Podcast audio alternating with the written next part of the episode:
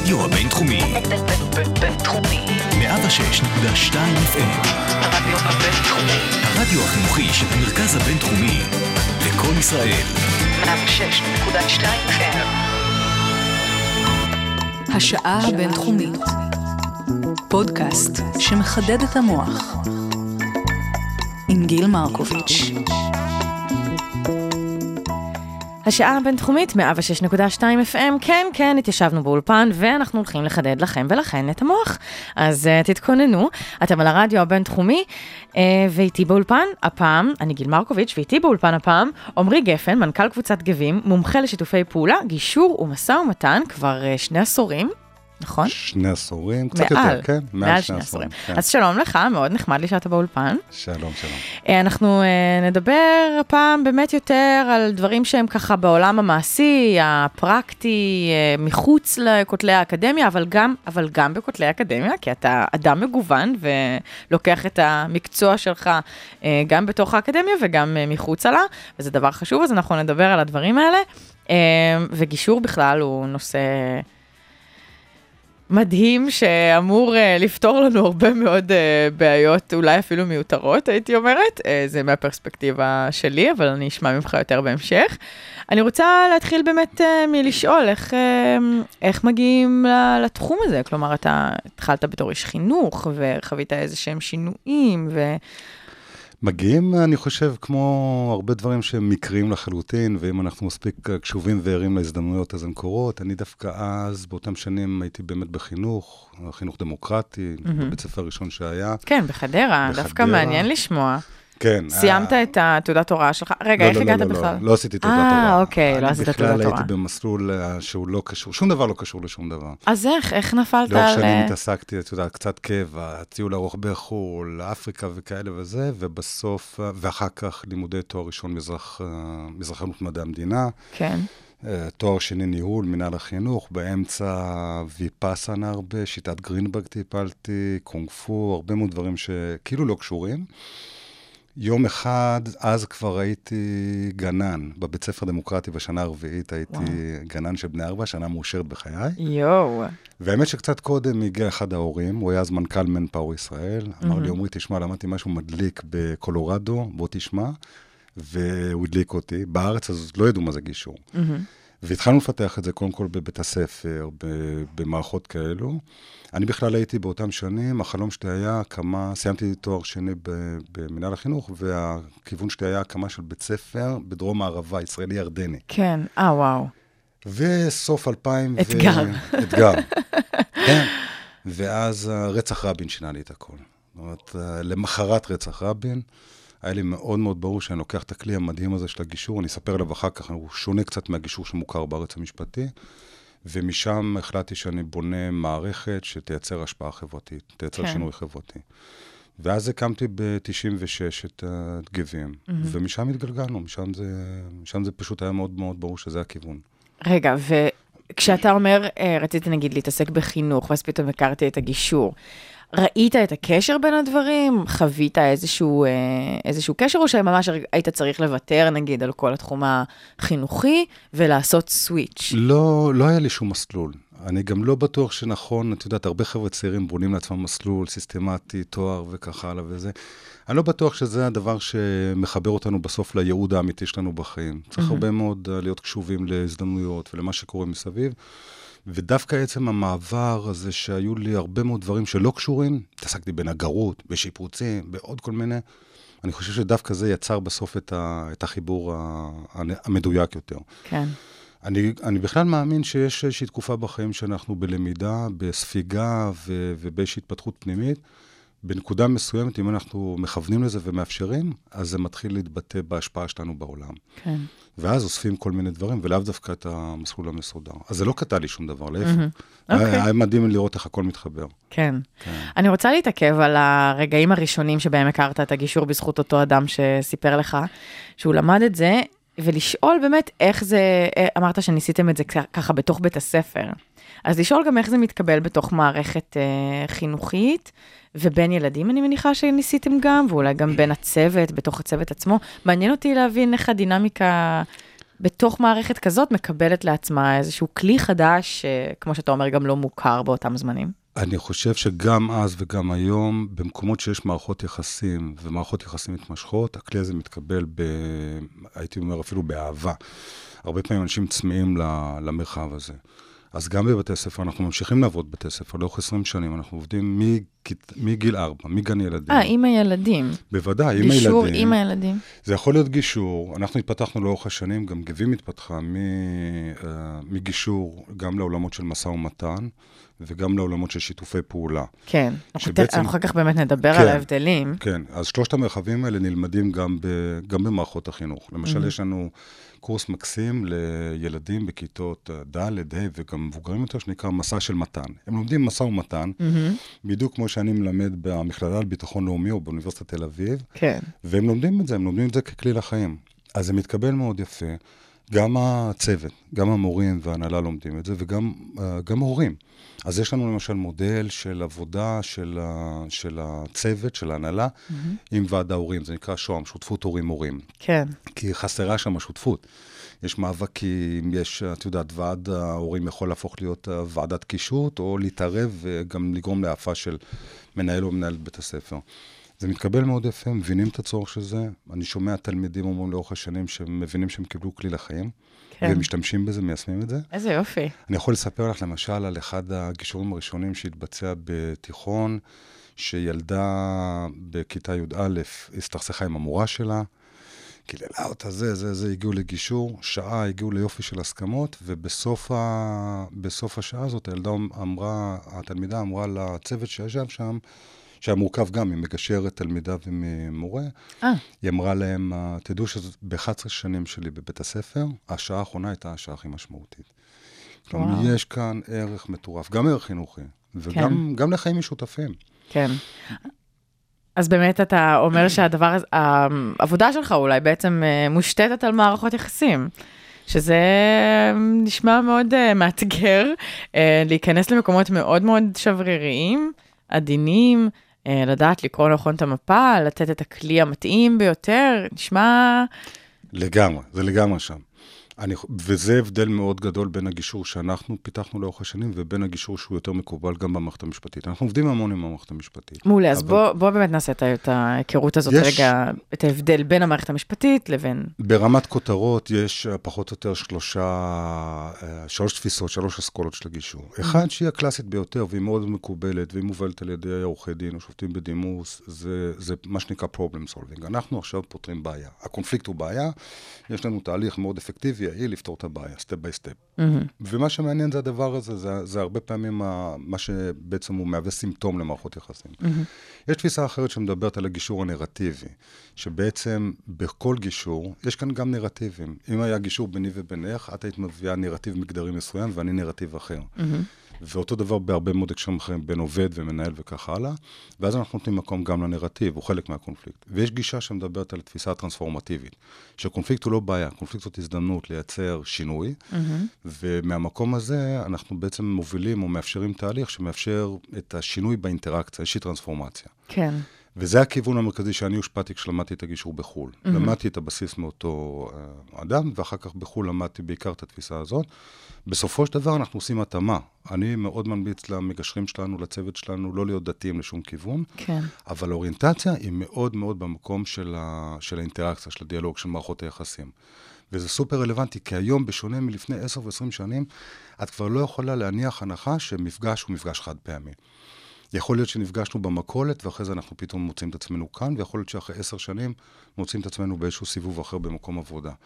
ולכן, בכל uh, הקשר של מערכות יחסים, צריך להסתכל גם על הראייה ארוכת הטווח. Mm-hmm.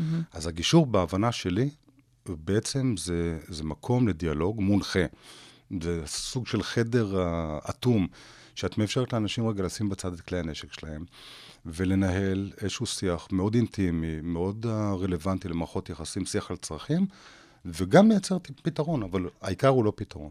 ומערכות יחסים זה האישו.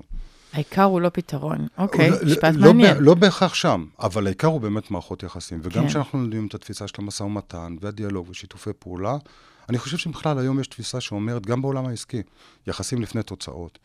אנשים, מנהלים בכירים גם, וכל, בכל הדרגים, אנשים שיודעים להוביל ולנהל ולייצר ולייצב מערכות יחסים, הם גם מגיעים לתוצאות יותר טובות. כן. וזאת מגמה שהעולם אז זה בסוף גם משתלם. גם. אם ואני- אני באיזה קונפליקט עסקי, אני צריכה גם בסוף לחשוב אם זה... לגמרי, זה משתלם, ואנחנו יותר ויותר מדייקים את הדבר הזה. אני טוען שאנחנו מסתכלים על מערכות יחסים בצורה לא מדויקת. זה כמו, לפעמים קורה לי שאני לוקח, נגיד, אני צריך לחתוך לחם, ואני מחזיק את ה... אני מסתכל על משהו אחר וחותך, וזה לא נחתך. אני כן. מסתכל, הסכין שלי הפוכה, אה, אוקיי? ואני חושב שאנחנו המון פעמים במערכות יחסים, מנהלים את הדברים בצורה לא מדויקת. כן. אנחנו לא ערים, אנחנו לא מודעים, אנחנו מהר מדי שמים את האשם על האחר, לא לוקחים אחריות מלאה, ואני מדבר גם על, גם על דרגים ניהולים בכירים, וגם על קונפליקטים בין קבוצתיים ובינלאומיים, ו- וכן, זאת המשימה שלנו, בהחלט המקום הזה.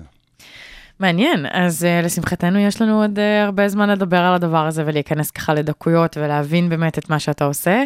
אה, אז אנחנו בחרת כמה שירים לתוכנית שלנו ואנחנו נשמיע אותם. אנחנו נתחיל עם סטינג, שהוא ב- ביחד עם סטיבי וונדר בביצוע כן, הזה, כן. כן. זה שיר שנקרא Fragile, אתה רוצה לספר קצת למה בחרת את השיר קודם הזה? כל, מי ששומע אותו ולא ראה אותו ביוטיוב, חובה, חובה, כי יש שם אנשים עם עוצמה בלתי רגילה, אנשים עם השפעה אדירה, מערכת יחסים כנראה. מערכת יחסים שאולי. הייתה לפני, אבל רואים אותה שם, ועם המון המון ענווה. ובעיניי הדבר הכי מרתק זה אנשים באמת עם, עם יכולות אדירות והשפעה מטורפת ועם ענווה. זה, ה, זה השילוב המנצח. מדליק. המנצח. אז בוא נשמע את פרג'ייל ותכף נחזור. I love this song.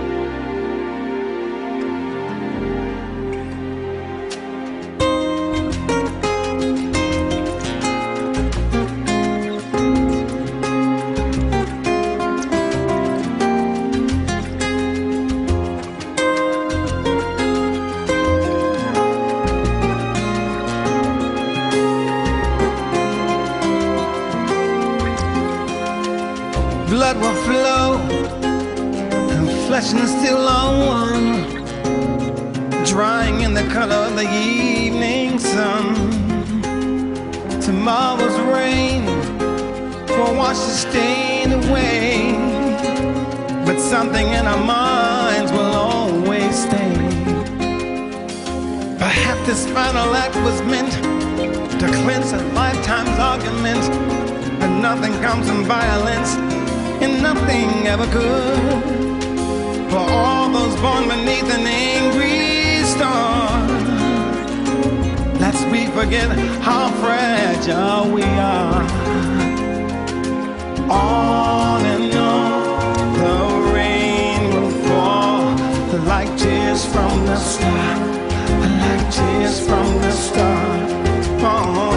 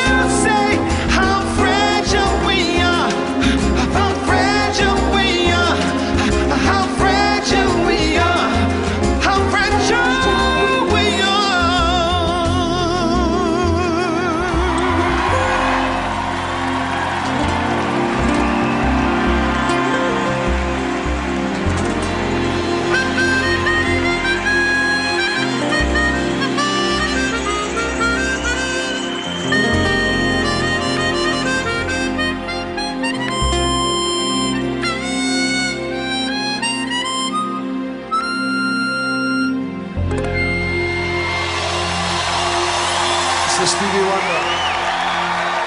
אה, איזה ביצוע. מדהימים, מדהימים. ושווה להסתכל עליהם, כי זה כל כך יפה. זה גם, אני חושב, הקטע של, אני אומר את זה כגבר, אינטימיות בין גברים, זה דבר, אני רואה את זה כ- ככוח אדיר גם בתהליכים. כן? בתהליכי גישור, בתהליכי. גישור? לדעתי, אחד הדברים הכי חזקים שאני חווה, שאני גם מכוון עליהם היום, זה, זה האינטימיות. הרבה פעמים אה, באמת הסכסוכים שאתה צריך ליישב, או הקונפליקטים, או איך שאתה תקרא לזה, הם אה, באמת בין אה, גברים, רוב הדברים שאתה צריך, בגלל אולי העולם העסקי, שעדיין נשלט על ידי גברים יותר, או ש... אני או שזה אישית, לא משהו דומיננטי. זה כן, אני אגיד לך גם למה, כי אני אישית, ההתמחות שנוצרת לאורך השנים, בשונה מהרבה אנשי צוות אחרים שלנו שעובדים בתחומים של גירושין ותיקים משפטיים וכאלו, אני אישית יותר ויותר עם הנהלות בחירות. בעצם כן. לאורך השנים, בעיקר המומחיות שלי היא שם, כולל תהליכים מורכבים. שבוע שעבר חזרתי עם כמה ימים עם הנהלה במדבר, כן. שזה מדהים. וואו. אבל גם כשזה אחד על אחד, פעם בשבוע, שבועיים, אני מקבל טלפון ממנכ"ל, אומר לי, עמרי, תשמע, יש לי פה שני סמנכ"לים שקודשים אחד את השני, או עושים פרויקטים משותפים וזה, אני שולח אותם אה, אליך לטיפול, הם קוראים לזה טיפול זוגי. לטיפול, כן. טיפול זוגי, ואז לייצר איזשהו מרחב שהוא אינטימי, שהוא אחר, קורה שם קסם. וגם התהליך עצמו. וואו. תהליך הגישור עצמו, הוא כל פעם מפתיע אותי מחדש. אחרי למעלה מאלף גישורים, אני מופתע כל פעם מחדש. יש- ואין איזה פחד מאינטימיות? בטח שיש פחד מאינטימיות. של כל האנשים, ואולי קל וחומר, אה, כשאתה לא שולף מישהו מהמקום המאוד, אה, יש לו אצטלה שם של אה, איש עסקים, מרחב מאוד הנוחות. רציני, ומרחב הנוחות, לגמרי. וחליפה, ופרסטיג', כן? יש כאילו כל מיני דברים שצריך לצאת ולהתנער מהם כדי להגיע לאינטימיות. לגמרי, לכן זה לא תמיד תמיד יעבוד, אבל, אבל זה בדרך כלל כן עובד, כן אה, משפיע, ואני חושב שעצם העובדה שאני עצמי גבר, אני לא פסיכולוג, אני בסוף גבר רגיל, פשוט, הישראלי המסוכס וזה, אז אין פה איזשהו חשד שאני מנסה לייצר איזשהו תהליך אחר. האינטימיות נוצרת בצורה טבעית. מהמם. לפעמים התהליכים יותר מורכבים, לפעמים צריך לצאת החוצה. אני מוציא הרבה מנהלים לים, למשל, לשייט, דברים מהסוג הזה, או המדבר, וואו. כמו שציינתי קודם. התהליכים הכי חזקים, ההנהלות שיצאנו לכמה ימים למדבר. יש שם, זה לא סתם הסימבוליות של כן. הטרנספורמציה של העם שלנו במדבר. אז המרחב הפיזי מוציא דברים אחרים גם, כי באמת הוא מוציא אותם מאותו אזור נוחות של משרד וחליפה ומה שדיברנו עליו עד עכשיו. כן, ויש מרחבים פיזיים שאני, אולי בגלל שאני מחובר אליהם יותר. אני באמת, במידה מסוימת המדבר מאוד השפיע גם על ההתפתחות שלי. אני חושב שההתבוננות הראשונה שלי על הקשבה אמיתית בין אנשים, ואולי סוג של אינטימיות, אני בערך מגיל 14 ביליתי חצי מהזמן בסיני, בהר הגבוה. אה, מה אתה אומר? הייתי, ב- כן, הייתי חלק מהמשלחת הארכיאולוגית של סיני, הארכיאולוגית של סיני. מגניב. והבית ספר אפשר לי את זה, וממש הייתי עולה לבגרויות אה, קצת לפני, וההתבוננות בבדואים, סביב המדורה, משעת השקיעה והלאה, שעות שמדברים אחד עם השני ומקשיבים, לעולם אף אחד לא מתפרץ אחד לדברים שלהם, יש להם את הזמן, כן. יש את השלווה ואת השקט, ומספרים סיפורים. זמן אירוע, מה שנקרא. זה מדהים, זה מדהים. כן. ואחר כך החוויות שלי בים, אני חציתי באיזשהו שלב את האוקיינוס עם שני אנשים שאחרי יומיים הפסקנו לדבר. שישה שבועות. מה? תחשבי, 46 יום. לא דיברתם? לא. לא, הם דיברו ביניהם, הם שני אוסטרלים. אנשי ים, אני בקושי הבנתי גם את השפה שלהם, והיינו, הם היו צריכים אותי כי זו היה, הייתה יאכטה מאוד ישנה, בלי אוקיי. נווט אוטומטי. יצאנו מבהיה, בצפון ברזיל, הגענו לכף התקווה הטובה לקייפטאון, בדרום אפריקה, כן. ו-24 שעות משמרת על, ה... על ההגה והמפרשים וכל זה, וכן, אחרי יומיים שלושה הפסקנו לדבר, לא, היה, לא, נוצ... לא הייתה תקשורת. אז גם החוויה הזאת, והעוצמה של הים, oh my God, והעוצמה של הבדידות, נכון? ו- והחשיבות של מערכות יחסים. כן, כן, כן. האסימונים נפלו לאורך השנים, לאורך כל השנים. זה חלק מהדברים שאספתי. וואו, אז איזה חוויה. כן, אז למשל לצאת לים וזה, אני מאוד אוהב. עכשיו חזרתי משבועיים וקצת של ההתבודדות באי קטנצ'יק בים בשביל לכתוב ספר. מהמם. הסטינג הזה של הים מסביב, יש לו השפעה מאוד מאוד גדולה. אבל מדהים. זה, זה עוד כלי בדרך, הכלי, ה... הכלי של השיח, הכלי של ההקשבה. אני תכלס הקמתי, אני חושב שאחרי רצח רבין, ההחלטה להקים את גבים, שזה עסק חברתי, בעצם העסק החברתי הראשון בישראל, כן. היא הייתה קודם כל לייצר חברה עם יותר הקשבה, mm-hmm. עם, עם יותר אה, הבנה. ב- לדעתי, ברגע שאנשים יבינו אה, שיש הבדל בין הבנה ובין הסכמה, העולם שלנו ישתנה, החברה שלנו תשתנה. Mm-hmm. אני, אני אפילו לא מתאמץ להבין את האחר, כי אני יודע שמראש אני לא יכול להסכים איתו. ובסוף זה מפרק מערכות של בני זוג, ו- ובסוף זה משפיע על הקונפליקט הישראלי-פלסטיני, ואת רואה איך מתנהלים ארגונים וקהילות. זה דבר מאוד מאוד חסר, כן. והוא עדיין חסר. כאילו, כוחות האופל רק הולכים ומתגברים לצד כל העשייה וכל ההתפתחות שלי. אז אולי תבהיר באמת פה רגע בתוכנית מה ההבדל בין הבנה להסכמה, כדי שגם אנחנו אה, נעשה רגע את החיץ הזה ואולי נבין את מה שאתה רואה, שלא חייבים להסכים, אבל אה, יש משהו בדרך. יש משהו בדרך שהוא קודם כל להקשיב, והקשבה אמיתית. עכשיו, להקשיב במאה אחוז זה, זה כמעט משימה בודהיסטית באיזה מנזר בטיבט, ואני מאחל את זה לכולנו, אבל uh, פה אני חושב שהושפעתי באמת גם ב, מלא מעט ויפאסנה, שיש שם, המונח של ויפאסנה, המונח עצמו, ההגדרה זה בעצם uh, לראות את המציאות כפי שהיא, אוקיי? Mm-hmm. Okay? ועושים את זה דרך הגוף. כן. ובסוף, ועושים את זה גם כלפי הסביבה. אז ה... המקום הזה של הקשבה הוא גם הקשבה לעצמי ולתגובתיות שלי. בדרך כלל אנחנו מגיבים, אנחנו בריאקשן אחד mm-hmm. לשני. היכולת שלי לזהות את התגובתיות ולעצור אותה, קודם כל להיות מודע אליה, לעצור אותה, היא מאפשרת איזשהו מרחב של הקשבה אחרת. היכולת שלי לשאול את השאלות. הנה, אנחנו, אנחנו עכשיו בשיחה. רוב, ה, רוב התוכניות הרדיו, הטלוויזיה, רבות מהן, בוא נאמר ככה, כן. אין שם שיחה. ויש הרבה מאוד אה, תוקפנות והרבה מאוד אלימות. אני רואה את האלימות היום בתקשורת לא פחות מאשר רואים אותה בפוליטיקה ובמרחבים כן. אחרים. התנגחויות. זה, כן, זה, זה, להרוא, זה, זה כיפופי ידיים והתנגחויות, ו, ועצם העובדה שמראיין לא, לא מאפשר למרואיין לסיים משפט. אוקיי? וה... וזה שאנחנו יודעים יותר טוב מאחרים, בסוף זה מחלחל לכל המרחבים. כן. ואת רואה את זה גם בחינוך, וגם בארגונים, וגם בסכסוכים של ועדים, בכל מקום. וסכסוכים קהילתיים מורכבים. אז המרחב של ההקשבה, אפשר מאוד לדייק אותו, מאוד לזקק אותו, אם אני מודע, אם יש לי את הכלים.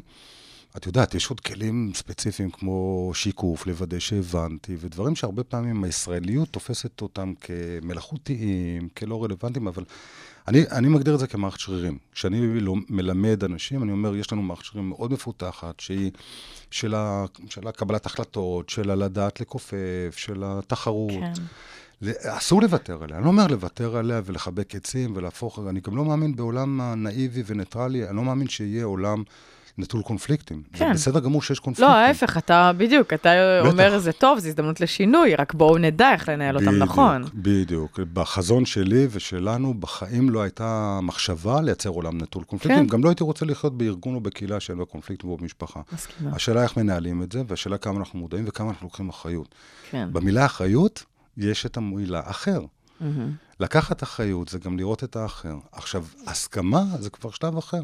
לא תמיד זה אפשרי, ולפעמים באופן חלקי, אבל אם עושים את התהליך נכון, בדרך כלל גם אפשר לייצר את ההסכמה. כן. ואפשר לראות את מערכות היחסים, וזה מדהים, למשל, תהליכי גישור, או תהליכים של בניית הסכמות, או תהליכי דיאלוג, איך בשלב מסוים מתכנסים, באופן מאוד מפתיע, להסכמה, כי כבר משהו השתנה שם בתפיסה, בתודעה וברצון. כן. ובהבנה. מדהים. כן.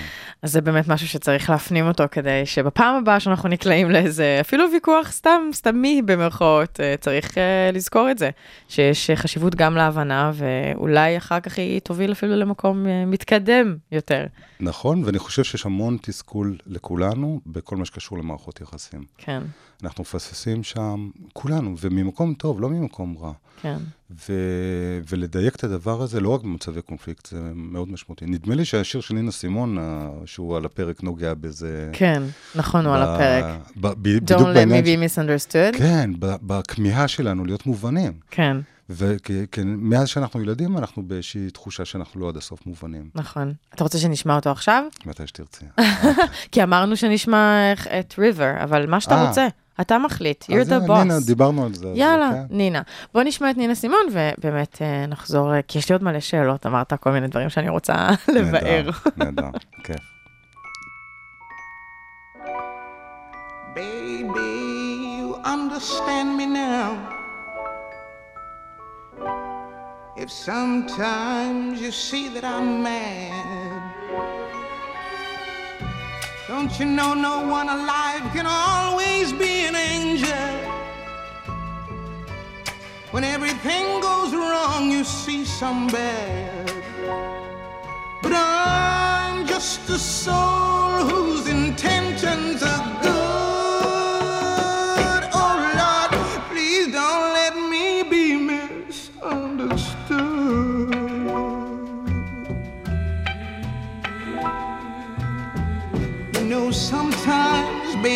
Sâu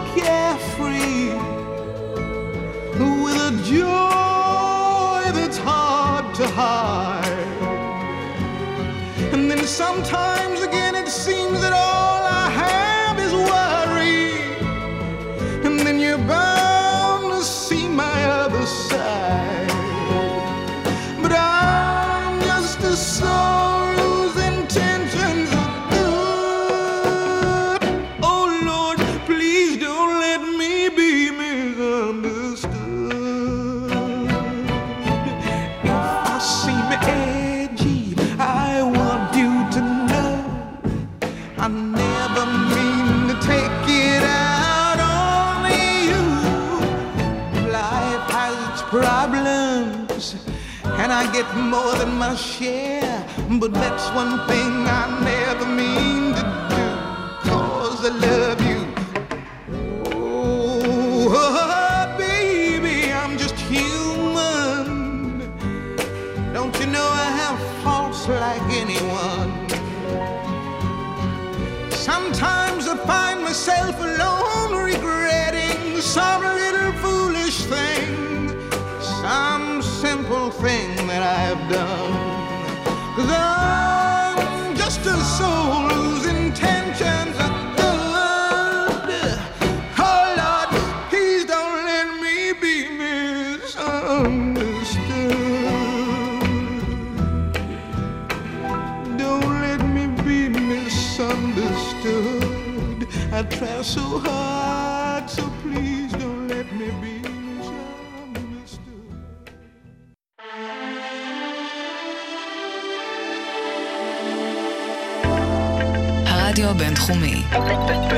בינתחומי. 106.2 FM, הרדיו בבינתחומי.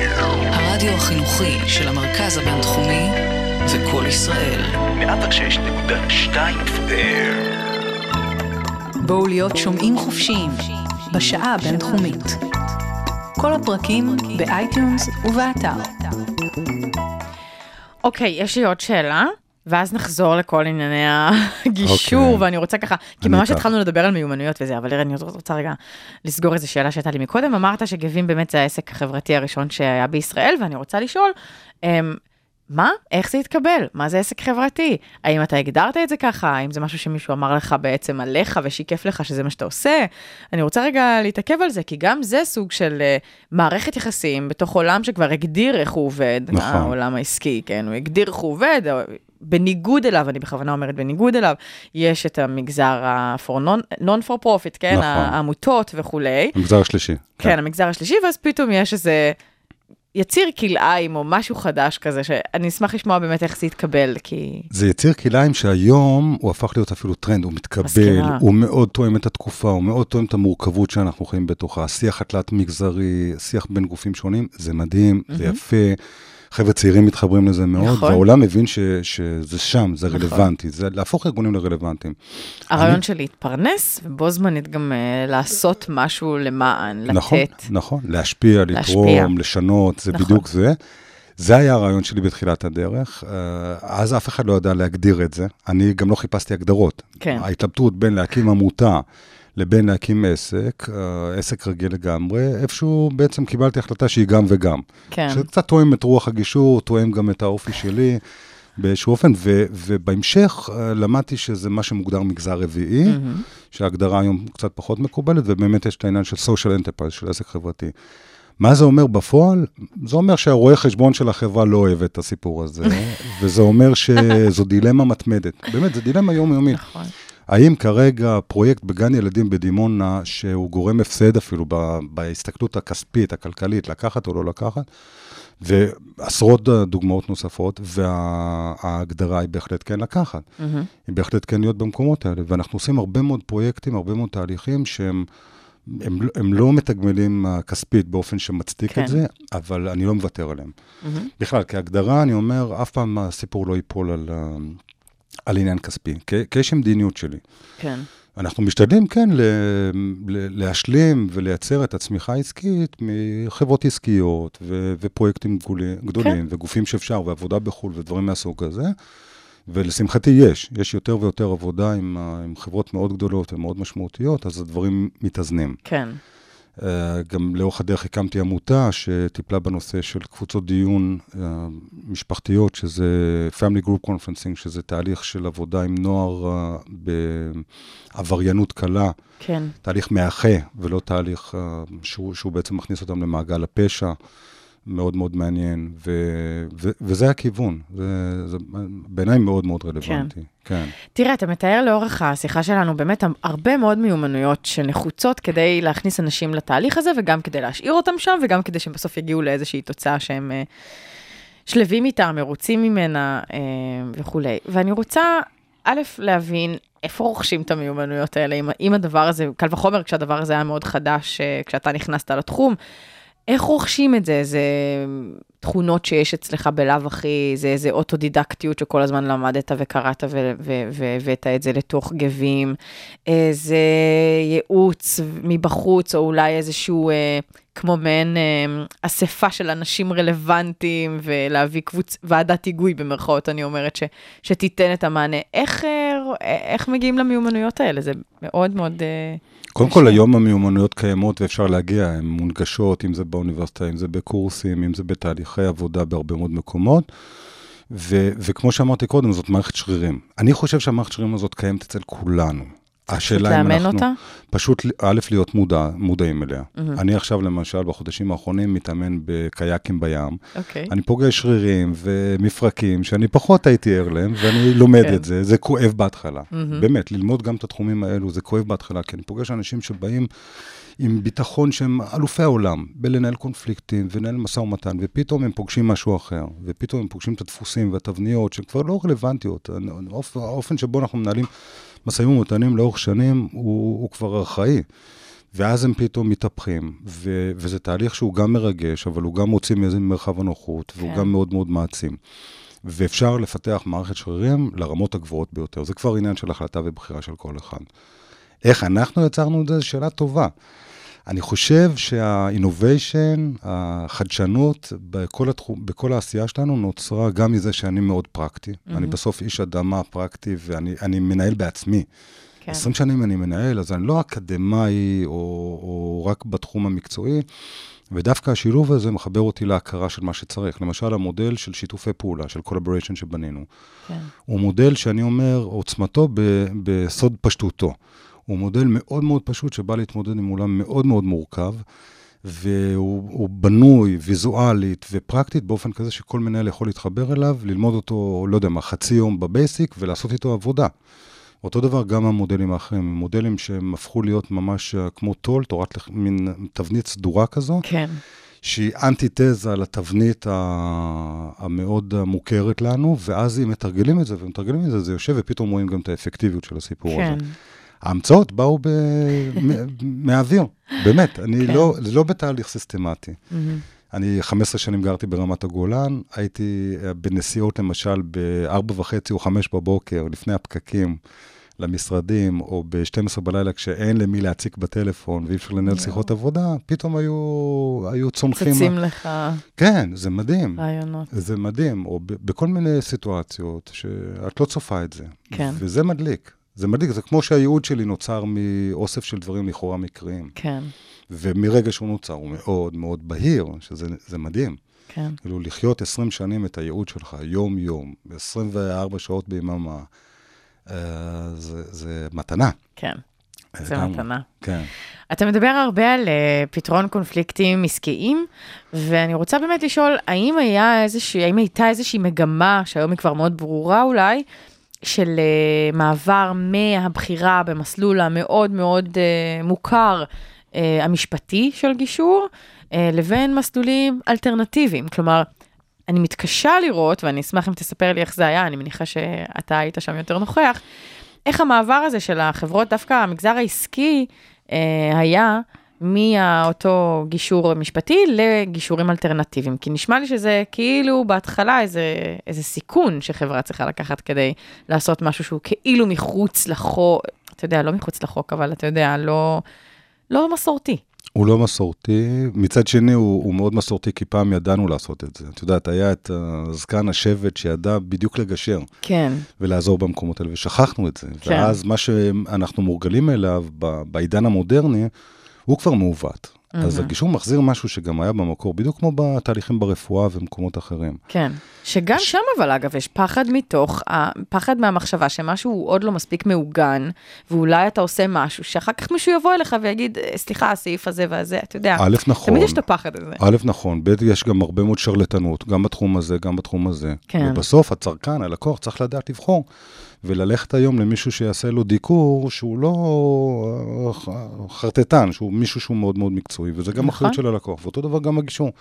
יש המון מגשרים היום, יש הרבה מאוד אה, מקצועיים והרבה מאוד גם, אה, גם לא, וזה מסכן גם את, ה, את המקצוע. בוודאי. תראה, אני, על השאלה שלך על חברות עסקיות, אני אספר לך סיפור. אוקיי. אה, מאוד פשוט. ב... מה זה מאוד פשוט? הוא, הוא היכה בי והבנתי אז מה, מה המשמעות של בכלל הגישור וגם, וגם למה גופים בוחרים. היה, אה, זוכר באיזה נסיעת, ה- נסיעה חורפית ב-10 בלילה, היה גשם וזה, מתקשרת אליי סמנכ"לית משאבי אנוש של אחת החברות המוכרות בארץ. אני שומע אותה בוכה. ואני שואל אותה מה קרה, ואז היא מספרת לי שכמה שעות לפני זה, אחד המנהלים הבכירים שם אה, נפטר מדום לב. ו... ואותו מנהל היה אצלי כמה חודשים קודם בגישור. גישור מול מנהלת מקבילה. הם היו שני מנהלי אגפים או מנהלי חטיבות, mm-hmm. וסכסוך ביניהם שנמשך אה, שנה. הארגון אפילו מצא פתרון של להקים איזו יחידה עוקפת ממשקים, זה לא עבד. אז הם באו אליי, היו מספר מפגשים, גישור מאוד מאוד מדויק, מאוד מוצלח. טרנספורמציה ביחסים וביחסי עבודה, מדהים. ואז היא אומרת לי, בהמשך השיחה את המשפט הבא, היא אומרת לי, וואלה, עמרי, איזה מזל עבור אותה אותו- בחורה, אה, אותה בחורה, שאתם סיימתם את הגישור לפני שהוא הלך לעולמו. בעצם שהקונפליקט הסתיים לפני. כן. ותחשבי על, תחשבי גילה על העניין הזה שאנחנו הרבה פעמים הולכים, אה, או מישהו בסביבה שלנו הולך לעולמנו, וזה חזק מאוד גם עם הורים ומערכות יחסים משפחתיות וכך הלאה, עם unfinished business, עם קונפליקט לא פתור, ומישהו, אה, כרגע פה פגשתי סטודנטית שהכרתי ב- במקום עבודה שליוויתי אותם, והיא אומרת, הם נפרדו ממני בצורה מאוד אה, לא יפה, את רואה את החמיצות, את רואה את ה... כשאנחנו לא סוגרים את הדברים בצורה נכונה, כן. או ממשיכים לחיות עם הדבר הזה כמשהו שאנחנו משלימים איתו, זה נורא. ו, ובעצם הגישור מאוד יכול לסייע במקומות האלה, וגם המיומנות האחרות. אז הארגון מבין את זה. ארגונים מבינים את החשיבות של מערכות יחסים, ארגונים מבינים את ההשפעה של זה גם על ה, בסוף על הביזנס. מהמם. ארגון שיש בו קונפליקט, זה ארגון ש, שמרתיע. היום אל על בבלגן, אנחנו, אם אם נצטרך עכשיו לקחת כרטיס טיסה לעוד שבועיים שלושה, יש סיכוי גבוה שנבחר לא, לא לעבוד איתם. כן. לא, לא להשתמש בהם כרגע ב, כלקוחות. מהמם. אותו דבר לגבי הרבה מאוד מקומות. הנזקים הכי גדולים, בהרבה מאוד תחומים, זה קונפליקטים, ובעיקר פנימיים. אז זה לא רק התחום המשפטי. והתחום המשפטי מפתח את הגישור. המערכת המשפטית uh, עושה שימוש בגישור ומטמיעה אותו. מהמם. אני חושב שאפשר לעשות את זה בצורה הרבה יותר טובה, אבל עדיין זה קורה. כן. בעיניי זה צריך להיות במערכות חינוך, קהילה, מערכות עסקיות, ארגוניות וכך הלאה, אקדמאיות. כן. בהרבה מאוד מקומות זה, זה רלוונטי, ויש גופים שמקימים ממש מערכות גישור. בתחום הקהילתי זה מתפתח בצורה מאוד יפה. כן. אני למשל. אחד הפרויקטים שאני הכי גאה להיות, uh, לקחת שם חלק, שזה כבר, זה לא גישור, זה יותר באמת העניין של בניית הסכמות או שיתוף פעולה, אני מלווה את המנהיגות הרב-תרבותית של רמלה. עכשיו, מהמם. רמלה זאת עיר מדהימה, עיר עם פוטנציאל נפיצות אדיר, מאוד מאוד מורכבת.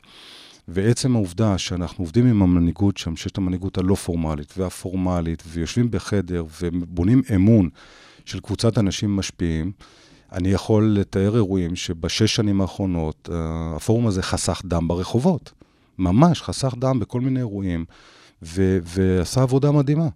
אם זה ביום כיפור וחג הקורבן שנופלים על אותו כן. יום, ואם זה באירוע של רצח שם שיכול להידרדר מהר מאוד, ואם זה בתקופת צוק איתן ש- שיצר איזושהי תנועה פנימית, ועוד ועוד ועוד.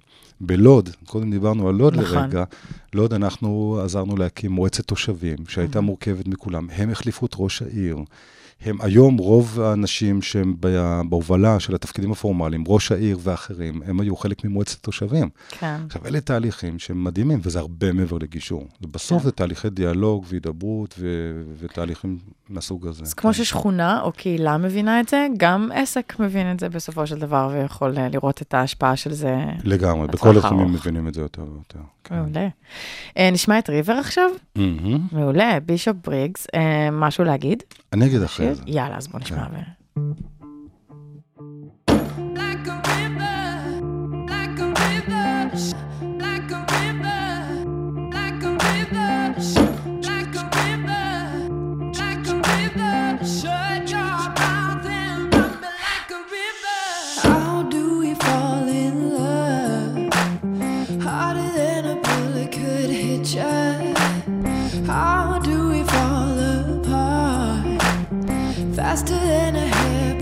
trigger.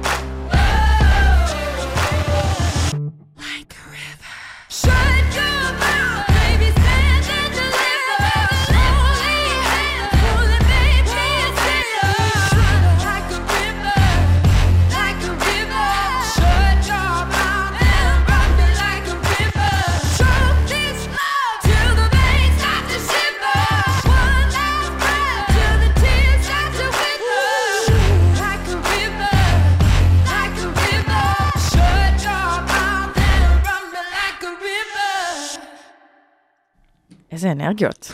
עוצמת הרכות. זה באמת, זה הביטוי להשפעה של המים. ויש יש פתגם, משפט נורא יפה בספר איוב, שהוא אומר, "אה, אבנים שחקו מים.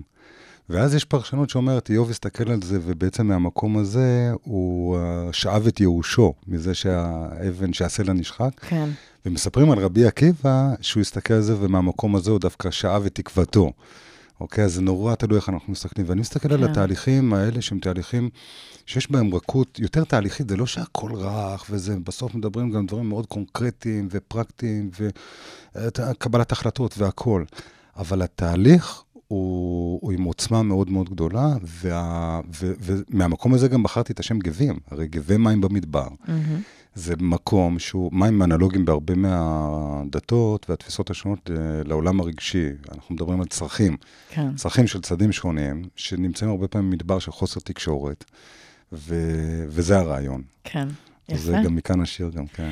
שיר גם אבל אה, כיפי כזה לגמרי, ובועט. לגמרי. שיר כן. בועט. אמ, אני רוצה לשאול, אתה מספר על פרויקטים אה, שבאמת קורים ומייצרים השפעה ומייצרים אה, הסכמה אפילו ומגיעים לתוצאות שאולי אפילו אפשר למדוד אותן. מהמם. ואני רוצה לרגע להחזיר אותנו לאקדמיה ולשאול, למה לא ללוות את הפרויקטים באיזה מחקר? כלומר, שאיזה אי- איש מחקר או אשת מחקר יצטרפו, יתבוננו, יצפו ויאגרו נתונים, כי הרי האקדמיה לא עוסקת רק ב... זאת אומרת, היא גם עוסקת בלייצר מאגר נתונים, נכון. לא בהכרח בכותרת, אה, אה, אתה יודע, מרעישה, ההפך. מהמם. אז האם זה משהו שעבר לכם אה, ככה בראש אה, לקבוצת גבים, או ללוות את הפרויקטים באיסוף של מידע, והוכחה אפילו בסוף שזה עובד? לגמרי, לגמרי. ברור שזה עבר בראש, וגם נכתבו מאמרים ודברים מהסוג הזה לאורך השנים. אני, אני מודה שזה הצד החלש שלי, אולי- בגלל שאני בא מבית מאוד אקדמי ואמפירי וזה... אז דווקא ו- ברחת? ברחתי, מצד שני אני מוצא את עצמי, אם אני מלמד גם בבן גוריון תואר שני, וגם באוניברסיטת תל אביב במנהל עסקים, וגם כאן, לפני שבוע התחלנו פה כן. ללמד, התחלתי פה ללמד, שזה מקסים, אני מאוד, אה, אוהב, אה, מאוד אוהב את המרחב, אני יוצא לי לפגוש כאן גם סטודנטים, גם מרצים. אה, זה חסר, אין ספק שזה חסר. אם מישהו שומע ורוצה, אז על הכיפאק. אנחנו- שיצטרף. אנחנו מאוד נשמח לחקור ולמדוד. כרגע יש אה, דווקא מהפסיכולוגיה החברתית סט- הסטודנטית, שהיא באה לעשות אה, שנת סטאז' אצלנו, מהמם. והיא לקחה על עצמה לחקור את ההשפעה ש- בחינוך. מעולה. זה לא רק שם, זה בהרבה מאוד מקומות אחרים. בסדר, היא והלוואי, זה נהדר. צריכה להתמקד. ברור, וזה נהדר, והלוואי שנוכל לראות תוצאות, כן. כי אנחנו כל הזמן רואים את התוצאות, אנשים באים, מספרים. אדם שנמצא בקורס, אה, הוא יבוא מפגש אחר והוא יגיד, תקשיבו, המערכת יחסים שהייתה לי קשה, תקופה מאוד ארוכה, הנה, השתמשתי רגע בשאלות הספציפיות, במיומנות שדיברנו, והופ, יש איזושהי התהפכות. זה כבר מדהים זה לראות את פתח זה. משהו. מדהים, זה כל הזמן דברים שאנחנו כן. שומעים, ואת יודעת, זה לא רק אני, זה 100 אנשי צוות שלנו שפרוסים בארץ ועובדים, שומעים את זה יום-יום. כן. אחרת לא היינו מחזיקים. כל אנשי הצוות הם מהמקום של השפעה, כמו שאני נמצא במקום הזה, מהמקום הזה, ו, ובאמת הדברים עובדים. זה ה drive. זה ה drive, והלוואי שאני מתחיל עכשיו לחשוב גם לקחת אותו לזירה רחבה יותר, זאת אומרת, לזירה הפוליטית. בפוליטיקה המקומית זה עובד. אני אתן לך דוגמה, כאילו, ב- למשל תהליך שעשינו בבקעת בית הכרם בצפון. כן. כרמיאל, חמש הרשויות הערביות מסביב. אני הובלתי את המפגשים של, ה, של הבכירים שם, מישהו אחר מטעמנו, בעצם בנינו ש, סוג של שותפות אזורית, שבא לידי ביטוי בתיירות, בכל מיני דברים. עדי אלדר, שהוא ראש העיר של כרמיאל מעל 25 שנים, ישב ואמר, יושב ראש השלטון המקומי גם. הוא היה נכון? בעבר, הוא היה. כן, הוא היה. אני זוכר אותו יושב באחד המפגשים והוא אומר, תקשיבו רבותיי, אני 25 שנים כאן ראש עיר, בחיים לא הייתי נוכח בתוך פורום כזה, מדהים לראות מה קורה כאן, והם מייצרים איזה עשייה. כן. אוקיי? אז ברובד של השלטון המקומי, אני יודע שמאוד רלוונטי, ברובד של השלטון הממשלתי, אני סקפטי, אבל אני מתחיל לחוש אה, רעב אה, זה גם כבר, להשפיע אה, שם. אובר הטרוגני כשאתה עובר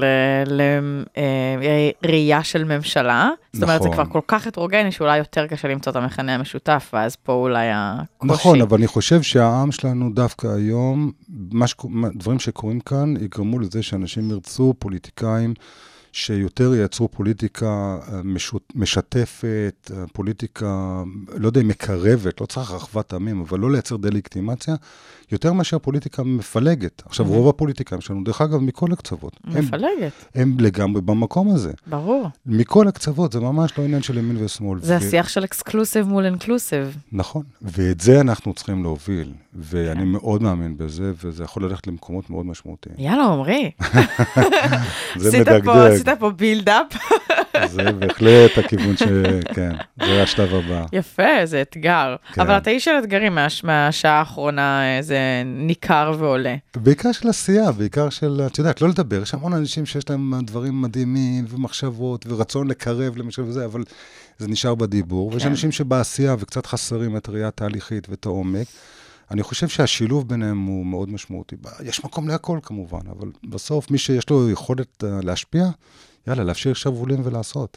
אז אני רוצה באמת מהמקום הזה לשאול, איך אתה מתחבר לאקדמיה? כי אתה גם, כמו שציינת ממש לפני כמה דקות, מלמד בכל מיני תוכניות לתארים שניים, לתארים מתקדמים אה, באוניברסיטאות השונות, גם כאן במרכז הבינתחומי, אה, ואני רוצה לשאול, איך, אה, איך זה מסתדר לך עם, אה, עם אותו איש מעשה?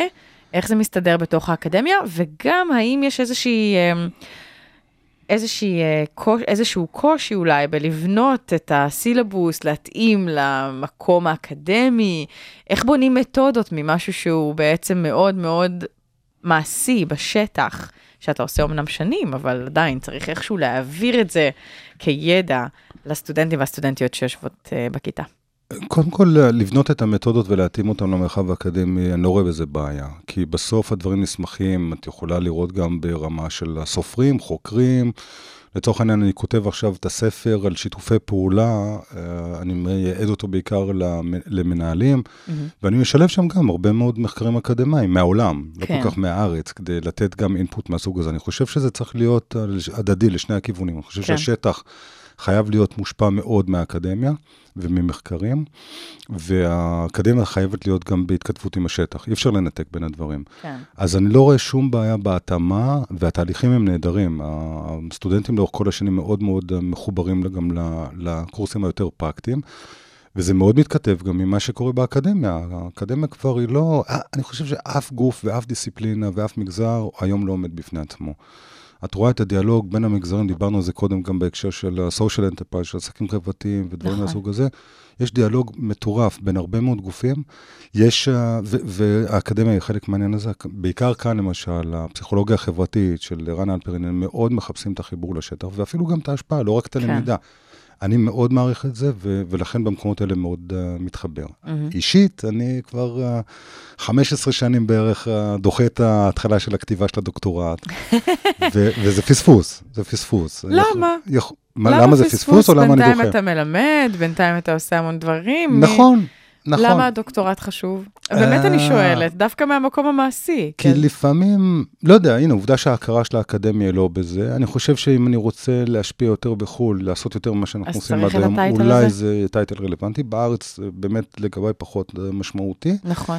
בארץ יש אבל- יותר פתיחות גם בלי ה... אבל השאלה שלך היא נכונה, עובדה שבחרתי שלא. עובדה שאני בחרתי ללכת ולכתוב ספר אה, שהוא ופרקטי, כן. שאותו ספר היה יכול להיכ- להיכתב על הדוקטורט. זה המודל שיצרנו של שיתופי פעולה. מהמם. והוא בקלות הופך להיות מודל אמפירי, מוכח, אה, כל, ה, כל ההיבטים האקדמיים האלו. כן, אז אה, זה גם וגם, כן. תתלבט על זה עוד. כן. אני רוצה לשאול על, ה, על היחס עם הסטודנטים, באמת, הם, אה, אמרת שהם ככה יותר מתחברים כבר לקורסים שהם יותר uh, מעשיים, פרקטיים, לא רק התיאוריות. מאוד. נכון, זה מורגש, גם אני שייכת ל, לדור הזה. אני רוצה לשאול, אה, האם הם מרגישים שהם יכולים ליישם את זה בתוך מה שהם לומדים, אם זה פסיכולוגיה, אם זה מנהל עסקים, אתה מלמד את זה במסגרת, במסגרות מגוונות, האם הם רואים את אה, אופני היישום? האם הם אה, ממש מרגישים שזה כלים שניתנים להם, ולא כן, רק איזו אבל- הבנה כן, רק, בסיסית? אבל לא כסטודנטים, כי רוב הסטודנטים שאני פוגש הם תואר שני, מהמם. או בלהב, מנהל עסקים באוניברסיטת תל אביב, זה בכלל חבר'ה שבאים כלימודי חוץ, אז הם מהשטח, לרוב מנהלים, מנהלים בכירים. אז קל וחומר דווקא, לא? אז החיבור הוא מאוד מאוד רלוונטי כ- לחיים שלהם, גם כאן וגם בן גוריון, למשל, תואר שני. אנשים עובדים, אנשים מובילים תהליכים, אנשים מעורבים בהרבה מאוד מגזרים וארגונים, והם לוקחים את זה אחד לאחד, בוודאי. חלק אפילו פה בוחרים בזה כהתפתחות. כן, אה, בסוף עושים shift. אחד הסטודנטים מכאן, שהוא היה אצלנו סטאז'ר, הוא עכשיו מנהל תחום החינוך והקהילה אצלנו, שזה מדהים. יפה. זה נורא כיף, בטח, בטח, כן. אז, אז החיבור אה, הזה אז הוא מאוד באמת- טבעי, הוא נהדר. כן. חוץ מזה שהסטודנטים נהיים צעירים קצת, אה, מיום- משנה לשנה, באמת? כי אני... נמצא, אה, אה. לא הבנתי. חשבתי אולי יש איזשהו גל אה, לתואר שני לא, של לא, כל לא, מיני לא. חמודים כאלה בני לא, 21. כולם חמודים ולא. אוקיי, כן. זה באמת נשמע לי כמו איזה ממד של, אה, של שליחות, או שמשהו מאוד אה, סדנאי קורה בשיעורים שלך. אז אני מניחה שגם אם זה איזה 120 סטודנטים, אני לא יודעת, אתה תכף תגיד לי, יש איזשהו אה, אה, מקום לשתף בכל מיני אה, סיטואציות מהשטח, מהמציאות, שאנשים שלומדים אצלך אה, מביאים מהניסיון שלהם, וכבר אה, פ... זה, זה כן, אבל נשמע לי קצת יותר- 100 או 120 סטודנטים זה פחות אפקטיבי. כן. קורה כאן שנגיד, אה, אה, אז זה קבוצות ב... קטנות יותר. בדיוק. לפעמים אני פוגש כאן קבוצה גדולה על השאלות לגבי, למשל, ההשפעה החברתית. אה, היה לי מפגש שנה שעברה, היה מאוד מעניין. שאלו אותי למשל על השאלה, מישהי- אחת הסטודנטים שאלה את השאלה לגבי, אתה בעצם משלם מחיר בזה שאתה מוותר על האנונימיות שלך. אוקיי. ב- בזה שאתה מוביל תהליכים ורוצה להשפיע, ו- ולפני זה לא חשבתי על הנקודה הזאת. אז זה, זה גם שיח מעניין. כן, זה, זה היה מאוד מעניין, גם השאלות האחרות שלהם, אבל העבודה היא חייבת להיות בקבוצות קטנות, קבוצות של 20 פלוס מינוס, אה, אוקיי. כי בסוף זאת טרנספורמציה, זאת כן. עבודה של שיפט, ב- ב- מכל מה שגדלנו והתחנכנו וספגנו, זה, זה לייצר מחשבה שאפילו הייתי אומר, היא לא מהפרדיגמה התחרותית לפרדיגמה השיתופית, אלא אפילו לראות את זה שהפרדיגמות האלה מטשטשות. מהמם. אחד המונחים הכי מרתקים שאני עובד איתם היום, זה מה שנקרא frenemies או competition, שזה שילוב בעצם של friends ו-enemies, כן. או של cooperation ו-competition. כן. העולם השתנה לגמרי בשנים האחרונות, וחייבים להבין את זה בשטח. נכון. אז זה כבר לא שינוי פרדיגמטי סטנדרטי, אלא זה שינוי של מורכבות ו- ותהליכים אחרים לגמרי. הוא מרתק, מרתק. כן. רק כדוגמה, אני עושה היום למשל בין שתי רשתות חינוך מאוד גדולות, מתחרות ביניהן, אני עושה תהליך שההנהלות נפגשות ביחד ובוחנות מקומות של שיתוף פעולה ולא כן. תחרות, וזה קורה הרבה גם במגזרים העסקיים, נכון. ביטחוניים ואחרים. זה כן. הפך ליעד מאוד ברור במגזר העסקי, אני פחות uh, באוריינטציה למגזרים אחרים, אבל במגזר העסקי זה ממש הפך ליעד ברור, לראות איפה המתחרים של החברה יכולים להוות גם משתפי נכון. פעולה, איך אפשר למצוא את הקו הזה, uh, וזה הרבה פעמים באמת מוביל גם למקומות יותר... uh, כאילו אפילו רווחיים ו- לגמרי, ומוצלחים יותר של ניצול שוק נכון יותר. נכון, וזה זה באמת- אה, מאוד מתכתב עם שאלת הרלוונטיות. אם פעם ארגון היה שואל את עצמו איך אני יותר אפקטיבי, היום ארגונים שואלים את עצמם איך אנחנו יותר רלוונטיים. כן. ולא רק במגזר העסקי, בכל המגזרים. נכון. לצערי, המגזר הממשלתי, הוא מתעכב. בדיליי, הוא מתעכב מסיבותיו, ושם האתגר הכי גדול, כן. כי היום, תסתכלי על רוב הפרויקטים הלאומיים, האתגרים, אנחנו תקועים בגלל שיח בין משרדי ממשלה שהוא לא מספיק טוב. זה אחד כן. היעדים החשובים בשליחות הזו. אנחנו הגענו לסוף השעה שלנו, ואנחנו uh, נשמע את קט סטיבנס בסוף. אני רוצה להודות לך, עמרי גפן, מנכ"ל קבוצת גבים, מומחה לשיתופי פעולה, גישור ומשא ומתן, תודה רבה לך. תודה, גני, וגם. על העשייה שלך, ולא רק על זה שהיית כאן. אה, אז בוא, אתה רוצה להגיד איזה משהו על השיר? לא, אנחנו כיף, ניתן לו כן. פשוט להתנגן. אז תודה. אה, הרדיו הבינתחומי, 106.2 FM, אני גיל מרקוביץ' וקט סטיבנס, מתנגן ברקע. תודה שהאזנתם, תמשיכו להאזין, להתראות. My lady Dapanville, why do you sleep so still? I'll wake you tomorrow, and you will be my fill. Yes, you will be my fill. My lady Dapanville. Why does it grieve me so? But your heart seems so silent. Why do you breathe so low? Why do you breathe so low? My lady Dabanbi. Why do you sleep so still? I'll wake you tomorrow be my fill.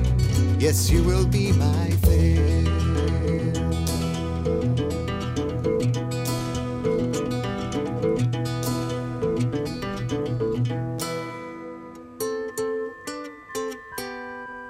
My lady Dabanville, you look so cold tonight. Your lips feel like winter. Your skin has turned to white. Your skin has turned to white. My lady Dabanville. Why do you sleep so still? I'll wake you tomorrow. And you will be my fill. Yes, you will be my fill. La la la la la la.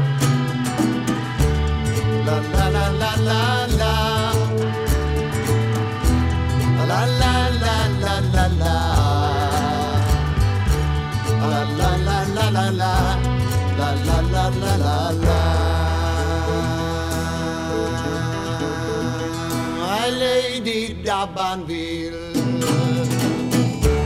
Why do you greet me so? But your heart seems so silent. Why do you breathe so low? Why do you breathe so low? I loved you, my lady.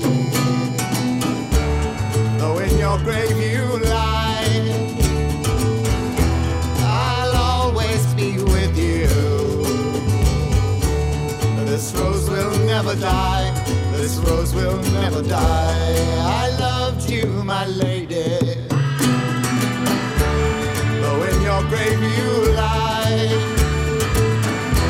I'll always be with you. This rose will never die. This rose will never die.